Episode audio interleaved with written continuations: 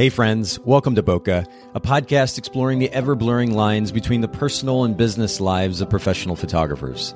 This is your host, Nathan Holritz, and I'm happy that you can join me in connecting with photographers and entrepreneurs as we discuss photography, business, and that sometimes messy thing we call life. This podcast is brought to you by Miilu, the simplest way for photographers and coordinators to collaborate on shot lists and timelines for weddings parties, and other amazing events. Visit Miilu, M-I-I-L-U dot com. This podcast is also brought to you by Photographers Edit, custom image editing for the professional photographer. Visit photographersedit.com. All right, Bokeh Podcast listeners, we are back for another episode. It is a sunny Monday morning when we are recording this, at least where I'm at. Um, and it's kind of a nice way to start off the week. It's also great to have brand new guests here on the podcast. We were already having some good conversation.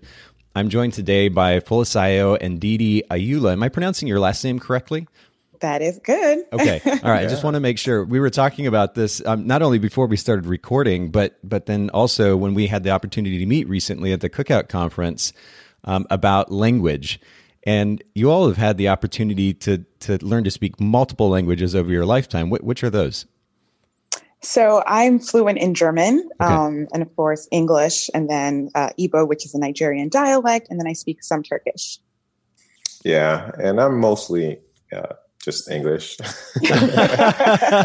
but you know I do speak um, Yoruba as well, which is uh, uh Nigerian language and a little bit of Arabic because I uh, grew up a little bit in Saudi Arabia.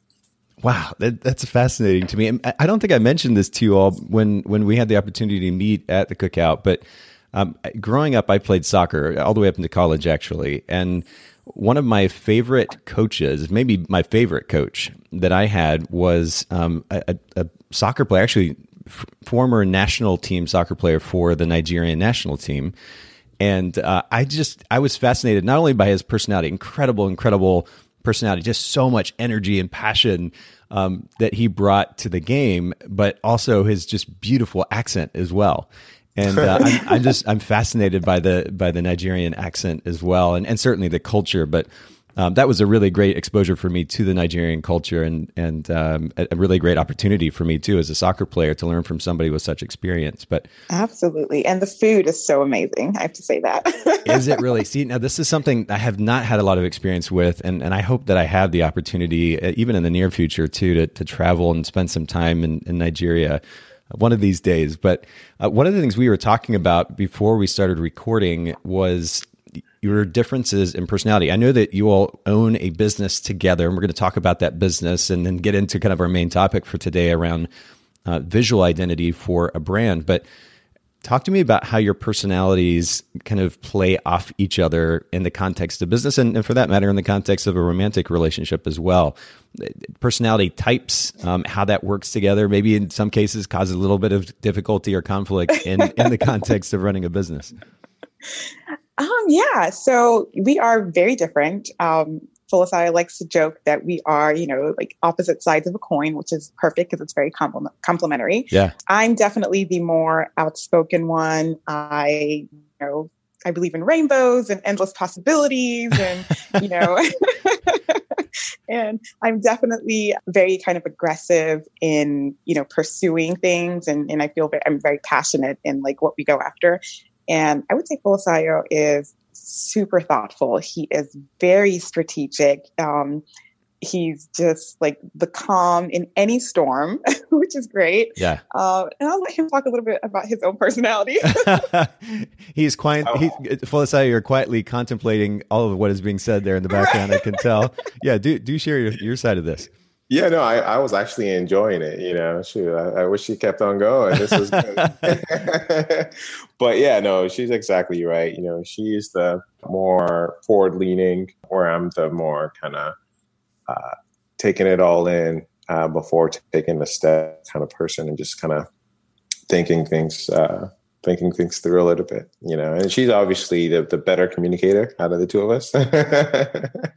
and, you know, I'm more kind of like a professor, cerebral, and kind of getting to the details and you know and, and she likes to make things colorful and brings in the emotion and the passion yeah which is interesting and i think we actually talked about this when we met in person as well but my girlfriend Jill has a similar. We have similar dynamics to you to you all. So I am the more outspoken, kind of bigger picture, more emotional uh, person that does easily get excited.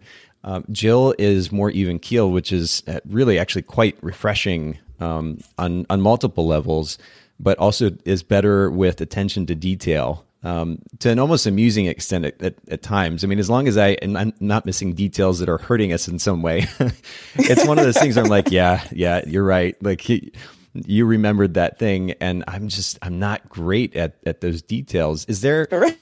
Yeah. So, Felicia, is there is there a way? I mean, for all of us, because there are a lot of our personality types, the more emotional, passionate, and excited, uh, upbeat, you know, types who are just kind of go go go go and maybe miss the details. Is there something that you do to? Because I could stand to do much better at this to pay better attention to detail. Is it center around that idea of just being quiet and listening and taking it in, or is there something else?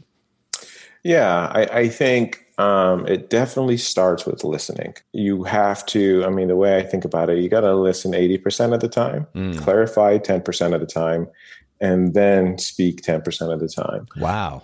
And you do that because the thing about it is, you know, a lot, you, you need to understand what people are really talking about or where they're trying to get to to really be able to know how best to help them or how how best to, to fit right? And and I, I think you know if you do that if you actually listen truly listen to what people are saying you will get um, all the details you need to get to. And and that 10% where you're clarifying things ensures that both of you are then on the same page. And you know you do that and the last 10% you know where you are trying to provide the value that you can bring to the conversation or to whatever's going on um, will be useful to to to the person you're talking to Wow, that's fascinating. And I don't think I've ever quite heard it broken down like that. So listen 80% of the time, clarify 10%. Does the, the clarification part, is that involve asking questions or is there other, other, other elements to that clarification process?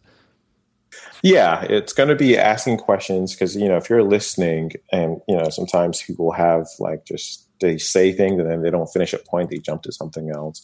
If you're really so listening, true you'll capture that, right? You'll understand that, okay, they didn't really quite finish that thought or really play out what they're talking about. So you ask them about it and like, okay, in this thing, you know? Mm. Um, so you do need to ask those questions just to make sure you, you know, the, the what they're talking about is, is complete. Um, and you have all the information you need to be able to, to make sure you're going to uh, provide some value for them.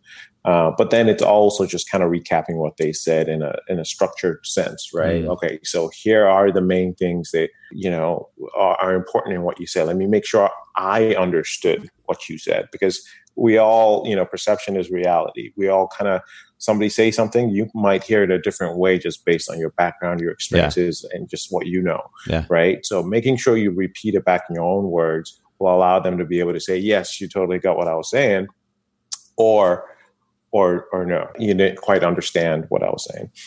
Yeah, I mean, cultural context plays a huge role, and absolutely, and yeah. So that's a big piece to be considered, and and background. I mean, everybody's background. As much as there's part of me in this in this conversation that can't help but think about. I think the reality, which is that most of us aren't, in, in the way that we behave, um, at least within a culture, and maybe across some cultures, much of how we behave is very, very similar person to person. Now, we, we all have different backstories, which then affect the way that we've been kind of molded over the years.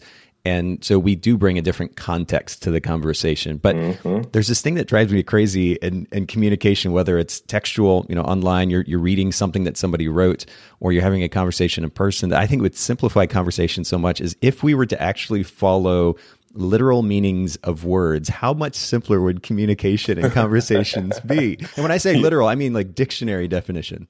Yeah. No, I totally agree. It's it's interesting how words can mean the exact opposite of what they their literal meaning. truly, yeah, and and that just seems to kind of complicate the process. I mean, relationships can be difficult whether they're professional or personal or some combination of the above. Relationships can be difficult enough, but but then when you add in this this element of words having various meanings depending on the context, depending on the person and their background, um, it's easy to get lost in the mix. And man, I just it seems like it would simplify it so much. But I'm a bit of an idealist and a naive one at that at times. So we'll we'll let that one go. But I really appreciate. I mean, I, I was taking notes as you were writing that, or as you were communicating those ideas. Eighty percent listening, ten percent clarification, ten percent uh, talking or communication. Then and and this is a good point of reference i think not just for our personal lives but the way that we approach communication or relationships more generally with our clients or potential clients. So i love the way that we're starting this conversation out. Now i want to give more context to our listeners because it's not very often that we have photographers or non-photographers i should say on the bokeh podcast. And i like this. I like that we're having somebody outside of the the photography genre if you will come on the podcast today and share their expertise. But talk to us first about your business, and then we're going to get into this first question about brand position. Absolutely. So we own a design studio and we really just kind of specialize in creative out of the box designs that helps our brands uh, or individuals that we work with stand out. You know, that is really at the core of everything we do, whether it's beautiful design for your, you know, web presence, beautiful design of your visual identity, whatever we do at the core of it is just to basically make sure that we're working with our clients, really understanding what their goal is for their businesses or for their, you know, life experience sure that we create something um, just kind of tailored to them and outstanding, something that's really representative of what they want their brand to be. So that's really what we, I guess, strive to do and what we try to do. Perfect. And and just for further context, for everybody listening in, if you go to ODA, ODA creative.com, same thing on Instagram, we'll link to both in the show notes at bokehpodcast.com. Uh, you can see both the website and the Instagram account, social media for this this brand. And by the way, your, your website is beautiful. And, and I like that the first thing that I land on when I get when I land on the homepage, the first thing that I see is a very simple brand position statement, creative designs that help you and your, and then it's kind of a fill in the blank because ideas, decor, uh, brand, or otherwise, but you help those things stand out. And, um, Absolutely. Um, so that the simple statement of a brand position up front is is really really important. The only thing that I have a question about here though is there are other and you know we talk about brand position and, and this is more to do with the messaging than the visual piece. Uh, but brand position in the context of standing out amidst a busy marketplace. So there are other creative design studios that you all, in a sense, compete with. And when I say compete, especially in the context of this conversation, you have to stand out, you have to differentiate. So I'm curious more specifically about how you differentiate yourselves from the other design studios out there. Because if I were to be objective and kind of play devil's advocate here, there are other design studios that do something similar. How do you all set yourself apart? Yeah, so that's a, a, a great question. So, really, the way we see ourselves is that we live where art intersects with science. So you have, you know, designers out there that they're great at design, um, but they don't really have that science part, right? That technology, the, the, the understanding of code, the understanding of psychology, the things that are more science based and less art, um, right?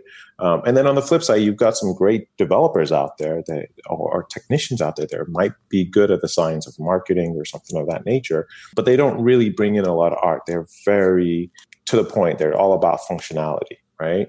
Um, we merge those two things together. We bring in art. Uh, we even do illustrations. So we've got a really extensive background in art. Yeah. Um, but then we merge that with the science of design, the science of marketing and the psychology, the, the, the sociology, you know, all these things, we've merged them together and that allows us to create something very unique.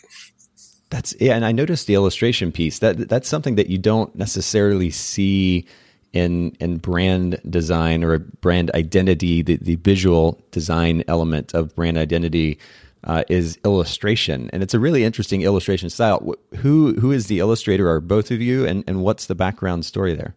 unless you are looking for stick figures, I would suggest that you go to Folisayo. Fair enough. All right. So, Folisayo, tell me a little bit more about this style too, because it is somewhat unique. I, I don't, this particular style, and I'm actually scrolling to your Instagram right now. I think there's actually an example um, of this, for example, on October 10th, there was a post of, uh, it looks like a program. Is, it, is that a wedding program or is that, what am I looking at here? Um, I think that's an invitation. An invitation. I mean, okay. So yeah, so we we do a lot of different kinds of illustrations, and it actually is useful in many different scenarios. Um, so if you talk about the, the one you're talking about, where it's related to a wedding, um, a lot of times we'll do illustrations in either like a, a, a thank you card, right, or you know where people can sign uh, you know the, the, a board right? Um, when they attend the reception. Sure. For a brand you know there are companies that like uh, more playful avatars right? Where you can actually draw the owners um, and use that on their about page. You have iconography right? So mm. when you go to a page sometimes you have different kinds of icons and illustrations built into the design to give it a specific type of field that you're going for. And just generally speaking, there's a lot of times where uh, the the logos that we develop are illustrations themselves, right? Obviously, not driven, uh, not drawn uh, with ink or on paper. Uh, it's still a vector logo. In fact, we're actually in the middle of working with a client right now where she's going to be having an illustrated logo that's that that just looks amazing. It's very detailed, but it really speaks to the core of what her brand is and that's kind of part of what I'm talking about is that you know we're able to bring you know the the, the science the, the the functional aspect of a logo and merge that with a really creative illustrative style that really just stands out and makes the logo different from what, most of what you see out there. And let me just add to that point. I think the one that Nathan is even referring to on the 10th, that was for a brand, you know. So we were working with two of the best like fashion designers from the Dallas, Texas area. You know, the one makes these um, amazing couture handmade gowns yeah. and the man Daniel, he is like one of the best in terms of, you know, men's suits and tuxedos.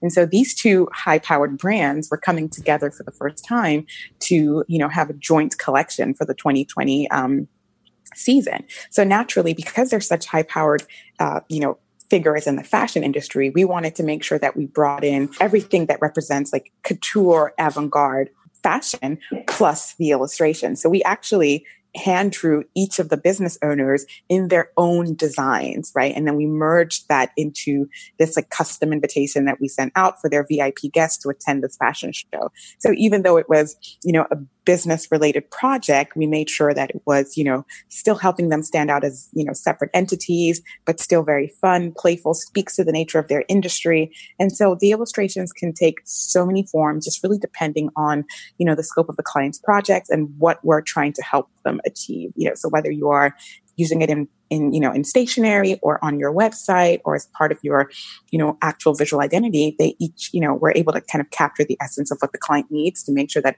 you're standing out in your specific need Wow, what the, the, work is just it's beautiful. And I actually if for those of you listening in, if you're curious to see more of this too, in addition to the Instagram posts that we were just discussing, if you go to Oda Creative and scroll all the way down to the bottom of the page, uh, there's some more examples, including actually a, a portrait um, that was done of DJ Khaled. You all had the opportunity to work with DJ Khaled, is that right? Yes, yes, we did. Actually, it was a great, great experience. That's amazing. Well, that, again, beautiful examples of Folisayo's artwork there. So make sure you go take a look at that. But I want to keep moving in our outline because we have a lot to talk about here. So talk to me a little bit about the, the biggest lesson, and, and you can certainly both welcome to speak to this, but the biggest lesson or lessons that you have learned as business owners uh, so far? If you had the opportunity to share one piece of advice with a fellow entrepreneur, what would that thing be? I would definitely say, you know, regardless of what your industry is, I think it's always important to dream big and plan small. So you basically you want to establish what your vision is for your business, right? Don't think small, know your ideal aim, and then when you're planning, that's when you break things down into smaller actionable pieces that are actually attainable, right? So you have to really mold your life into what you dream and then execute incrementally. Like that would be my little feedback for for business owners.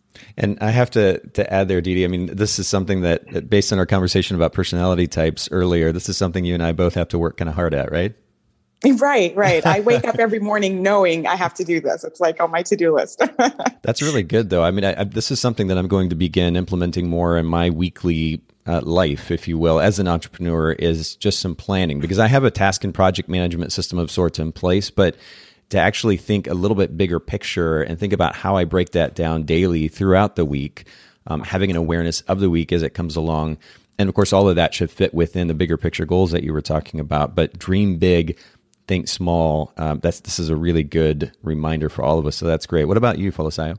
Let's see. So that's a good one. I would say understand, and it kind of fits into this. Uh, uh, you know what Didi just talked about. You need to understand why you're in the business in the first place, mm. right? Um, a lot of times some people say hey you know i want to have my own business because uh, then i have freedom you know i can but i pick my time on.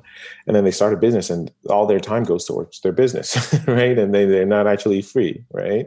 Or you know if is it a, a, an income target or revenue target? Is it you know you need to really step back and understand why did i start this business? Uh, and then make sure that all your plans help you achieve that um, if it's to have more time, then you need to set your business up to, to, so that you can have more time. If it's to make more money, you need to have a plan in place that allows you to see when you're making more money um, or or not, right? And what you need to change, or whatever it is, right? You need to go into it clear eyed, write it down, yep. and then work hard at it. So that's you know I I, I think a, a lot of times entrepreneurs or you know people that fashion think of themselves as entrepreneurs are just kind of trading a day job for another job, right? Wow. Um, yeah. You know, you're still kind of in that job position when you're just all you're doing is just doing the the, the work, yeah. you know, and then but you call it a business. You a lot of entrepreneurs need to kind of break out of that, you know, take working for somebody to working for themselves, but still kind of working in a job. Yes. yeah. right. And take that to the next level of actually owning a business, which is very different from just having a job. It's a huge difference. It's it's running the company instead of being run by the company. And yep. That that just is it's so good to be reminded of that consistently, even for myself who I mean, I, I, built a brand, Photographers Edit, that's all about giving photographers time back. Here at the podcast, mm-hmm. we constantly talk about the significance of efficiency and being mm-hmm. clear about your big picture view. But I still have to think, take a step back, and I was even doing it today. Take a step back and think about how I'm going about my day and my week so that it I'm not letting the business take over because then it, it, creates the sense of stress and kind of a haphazard existence as a business owner that that just doesn't bring the peace and the freedom that we can have as business owners if we think about it the right way. But starting with a clear picture of what it is that we're actually trying to achieve, it enables us to be able to filter out the stuff that's not relevant and as a result have that freedom that flexibility that, that we can as business owners. So that's a good reminder. And this is actually a great segue to my next question about time uh, especially for you all as uh, romantic partners i mean trying to run a business and then make time for each other as well that can be somewhat challenging. Um, how do you balance? And I know balance is such a almost a cliche word, and and it's very subjective in the end, ultimately. But how do you manage to run an, uh, an established business, but then also create time for yourselves, for each other? Um, how do you? What, what's your workflow trick or technique or whatever whatever the thing is how do you make it work? So i'm going to have to actually answer that in two segments. So okay. i'll focus on the things that we do for business first and then i'll talk about the things that we do to make our marriage work right? Sure. Um, so definitely time blocking. I cannot stress this enough it is a thing that keeps us on track the most, right? Most people use their calendars to schedule interruptions to their work. So they'll schedule meetings and they'll schedule phone calls and lunch breaks and dinner plans, and then use a space that's not scheduled up to try to get their work done. And we actually do quite the opposite. And it really works well for us. So instead of completing our task whenever we find the time to work on them, we actually find it's better to schedule time on our calendars in advance to focus on specific tasks, right? So with this approach, we're building our day around our priorities. We're pushing out the things that are not a priority, or we're realizing, hey, you know, we're going to delegate them to this team member, and we're not scheduling distract- distractions. Like we're actually scheduling productivity. Hmm. And so this really helps us get better at tracking, like how much time each activity takes, right? And then once we have a good sense of that, it improves our ability to properly estimate and account for our time. So if we know that we are developing someone's website or developing this app, we literally block out time in the day that says Monday between blah, blah, blah and blah, blah, blah time, we are going to be developing this app. Wednesday between this and time and that time. This this is devoted to this person's illustration. This other segment is devoted to this client's, you know, visual identity. Or if we're having strategy, you know, so we literally block out the tasks that need to be completed versus, hey, you have a meeting, you're free here. Now you have this four hour block, get to work. you know, so that that really helps us on the business side. That's kind of how we stay afloat, so to speak. and, and how do you do? Do you do that at the beginning of, of each week or each day, or how do you plan for that? We do that at the beginning of each week. So every Monday, we have a touch point meeting, so to speak. We go over all of our tasks, our deliverables. We look at our respective calendars, and then we start plugging in. Um, it just really keeps us on track. And so we do them Mondays to make sure that we have everything already um, kind of like scheduled in. And then Fridays, we go back and we look at the week in review, right? And kind of see what went well, what was accomplished, what could have been done better. And we, we're always re strategizing and, you know, we're always like innovating and looking for new ways to kind of do things better. Yeah. But it starts with that planning at the beginning of the week. That's really, really good. 100%. 100%. And then in marriage, um, the good news is that we have a lot of similar kind of hobbies and habits. Like, you know, we're both big time gamers, you know, like full really? and I huge gamers. Um, I have four brothers, so naturally I grew up, you know, playing Mortal Kombat on the PS4. and so now we're both like, you know, I do a lot of RPGs on the Xbox and he'll do like a lot of first person shooters. Okay. And we also try to find games that we can play together. We're really big on like Japanese anime and manga. So we have a lot of similar interests. So wow. it's not too difficult to um, make sure that we are constantly like in sync and making time for each other because I think it's less of a struggle for us because it's like, hey, you know what? I'm going to put on, hey, you want a game? Yeah, sure. Let's totally game. So that's okay. So what's one of the so, games that you all like to play together? Oh gosh, you know, we just finished playing. Was it the Game of Thrones one that we just did? That was kind of two persons. The which one? The Game, the of, Game Thrones? of Thrones. I mean, we play a lot of games, so yeah. or the Prison Breakout one. Yeah, so. the Prison Breakout is the, the last one we were playing. So there's this EA game. Um, I forget what it's called now, but it's basically a two player game where you're breaking out of prison. It's kind of, kind of like that Shawshank Redemption. really? Or like we love playing Assassin's Creed. We bring in the new year every year because they always release a new Assassin's Creed around the holiday period. Yeah. And literally every year we buy the new Assassin's Creed. And even though it's like one player, we'll sit together and I might start or he might start. And we just kind of follow the, the, the storyline together. So yeah. you know, I, now I have to say, first of all, I'm I'm not a gamer by any means. Um, occasionally, when we have an Xbox, we'll sit down and play. And I say we because my kids, uh, Austin, who's 17, and then my daughter Addison, who's 14. We'll, we'll occasionally play. Uh, and Assassin's Creed is one of those games that I've played a little bit that I find really enjoyable because of that kind of open world environment where you can yes. just endlessly explore yes. and it's easy to yes. get just drawn into it, sucked into it, and feel like you're you're literally there in that environment. And I really love that about that game. Yeah. And, and speaking of kids, so a uh, Little Big Planet, we're playing that with our daughter. Our oh. daughter's four, and so she's about to join the bandwagon. Oh, I love it. That's really fun. With Folisayo a whole lot, and then you know occasionally with me as well. oh, that's really really great. Well, I, am I love that you all make time for for for fun and for each other, and and you know there's something to be said too, and particularly in the context of a relationship, also running a business together, of having some independence and something that you enjoy doing on your own.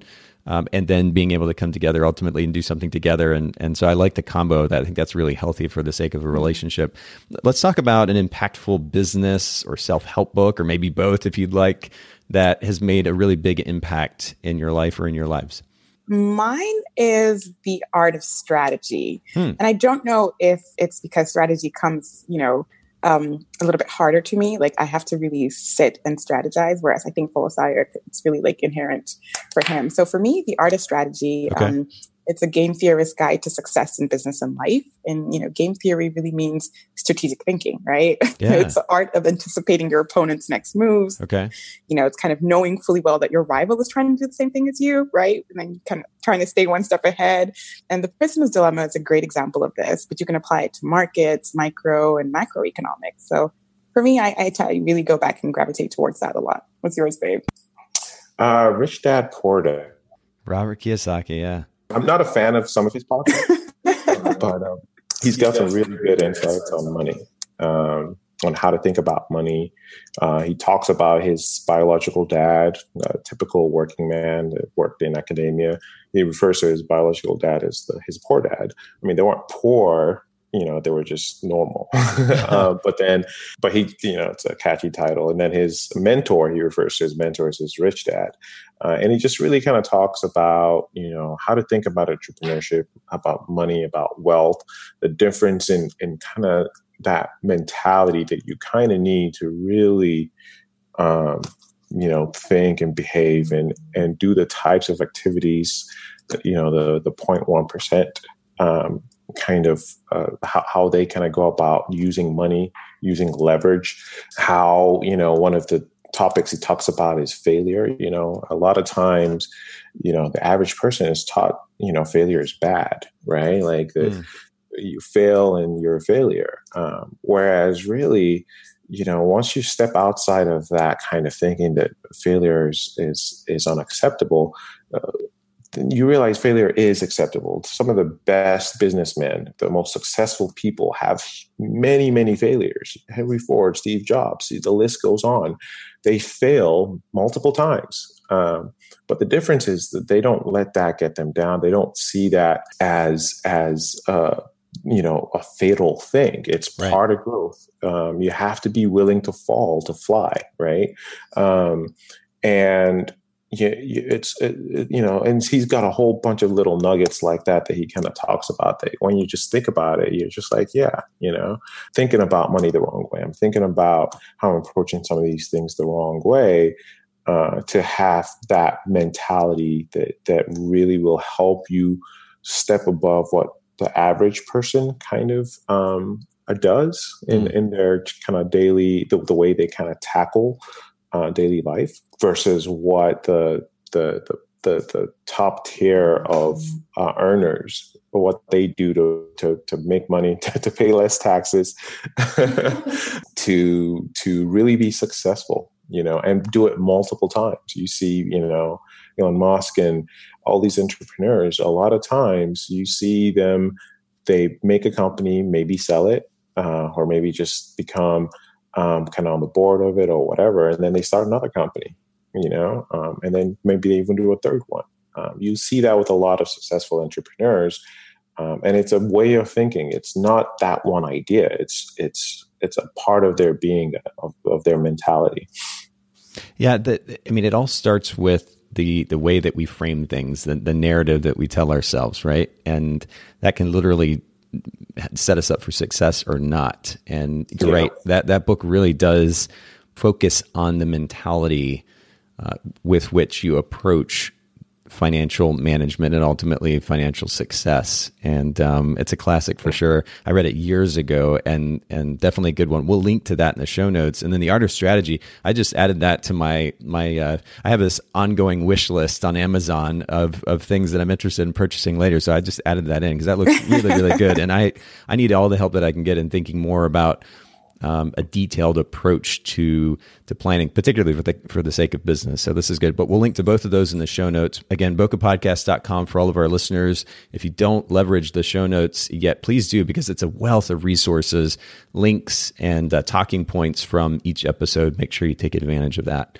All right, so I want to transition to our kind of primary focus for today in conversation, um, which again has to do with brand design, more specifically the visual elements of, a brand design or a visual identity, as, as we said earlier. And uh, I, I, know that, and I'll be the first to raise my hand here. And in fact, I'm going to have to post a picture of the first business card that I ever designed for my photography business. This would have been back probably in 2001, maybe 2002, somewhere in that realm. It is the most cringy. In fact, I'm going to have to send this to you all via email so you can see it too. It's so, so bad.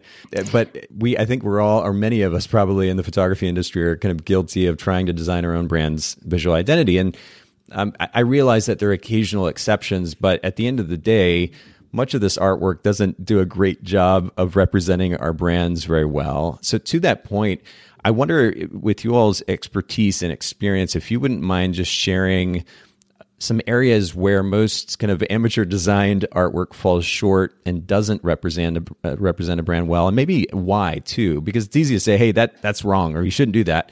But I also want our listeners to understand why that can be problematic for the sake of representation of a brand.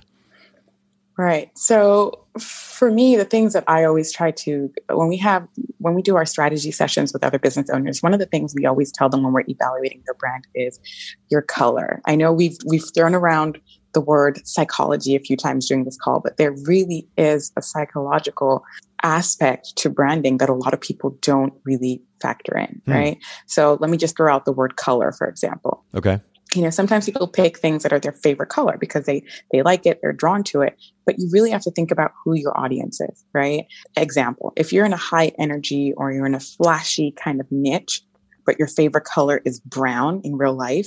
So you go with that.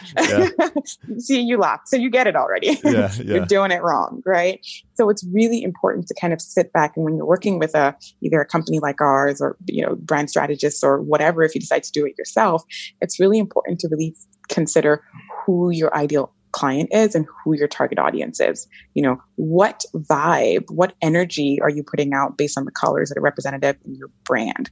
So that's just like one quick touch point would be color. Okay. For me, the next thing would be, I would say typography. Okay. That's, that's one that I feel like it's crucial. You have to pick the right type of font and weights of font to convey the subconscious feel of your brand. Mm. Like everything in branding happens not everything, but most of the work happens on a subconscious level, right? Right. You want to be able to influence people without them even knowing that they're being influenced. You want them to see your brand and immediately have an affinity to it without being able to describe why. So there's a reason why, let's say, companies that cater to children have playful fonts, right? And serious industries use more plain fonts. Can you imagine if a serious brand, I don't even know, pick an industry, any industry, and they had like really like playful typeface type of fonts that would really cater to children more, like Dr. Seuss type of fonts? like that absolutely would not work. Right. You know, so it's why very personal brands often use script fonts, like a lot of photographers and so on, right? well, to that point, though, I'm I'm kind of curious though. If do you and maybe you were getting ready to comment on this. I, I don't want to interrupt your train of thought, but that is there is there a case too for not just using font for the sake of the, the right context or misusing a font in the wrong context, but also maybe overusing a font because like you said, there are there's quite a bit of script font that, that happens in the photography industry can that overuse ultimately kind of cloud the the potential client's perspective about oh which gosh, photographer absolutely. to pick? Absolutely. Absolutely. So a few years ago, there was this one font that was, I hate to use the word overused because it's a beautiful font, but it's called Burgues script. Okay. Oh my gosh. I saw that font everywhere. Ev- when I say everywhere, I mean, I would everywhere. And at, at, at, what point is it really resonating with your clients if everyone is using it. You know what I mean? Right. Yeah. and you're just signing your names with the same font. So yes, there is such a thing as overuse of, of a particular typography. And, you know, but that's also why, you know, as a designer, when you work with a designer, they'll be sure to source the correct fonts for you and provide options. And, and we even create custom fonts at times, right? Mm. So you'll, you'll see some of our logos where it's actually not, you know, a, a, t- a typeface that is available for purchase, right? Wow. Because we've modified and manipulated um, vectors in such a way that it provides us with the result we want. So it's legible and you know says something, but it's not something you can immediately download and it's not available. You know, so it's really unique to your brand. You know, it's part of your you know I guess you know secret weapons. yeah, that's really cool though. You know what? Keeping it simple yeah. is something that I actually wanted to add. Okay. Um, just because you can add complexity doesn't mean you should. And I love complex things. You know, a lot of our works, um, they are, you know, kind of out of the box. They're very unique. They, they're just a little different.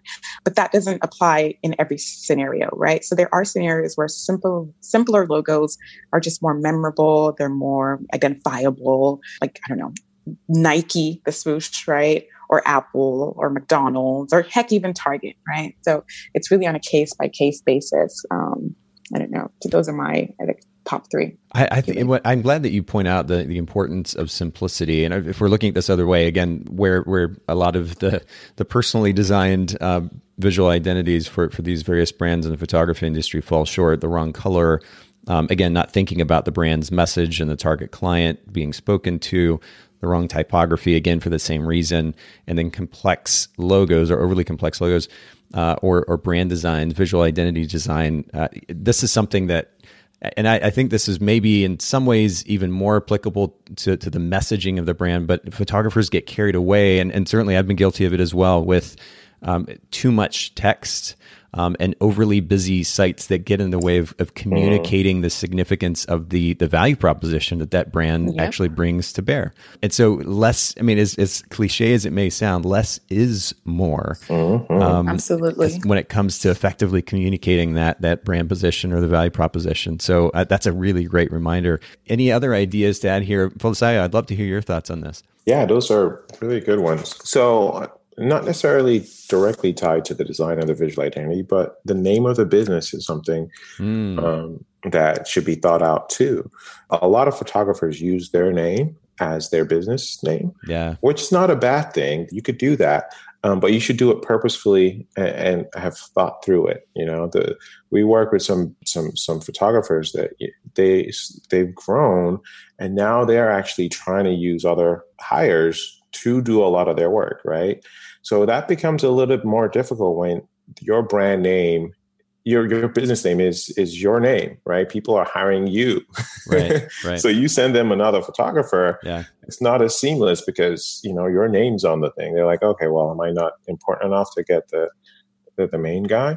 As opposed to if you know that's where you want to grow to not everybody wants to do that right sure, which is sure. perfectly fine yeah. but if that's where you want to grow to think about it think about how your business name might impact how you're actually able to utilize other people um, and delegate some of that work to other photographers. And, and, you know, so so that's that dynamic too that I think uh, photographers should actually really think about. Think about where what the, your masterpiece for your business is. What's the end goal, right?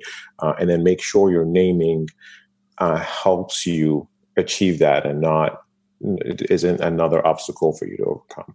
Another one might be the use of raster images. Uh, photographers deal with bitmap images with with rasterized images all the time. Uh, you're doing photography; uh, it has to be. Uh, but when it comes to your visual identity, definitely want to stay away from um, using raster images. They, you know, they're made out of pixels, so if you scale them, they become blurry or or pixelated, which is you, you got to have quality when you're presenting your visual identity. So you got to stay with vector based images that that can scale as small as you need it to or as big as you want it to. That's interesting. Okay, I'm going to come back to that in just a second because I'd love some more context to that. But when you talk about the wrong name of the business, I, love that this harkens back to your point earlier about thinking big picture and letting that big picture set of goals drive what you do in business.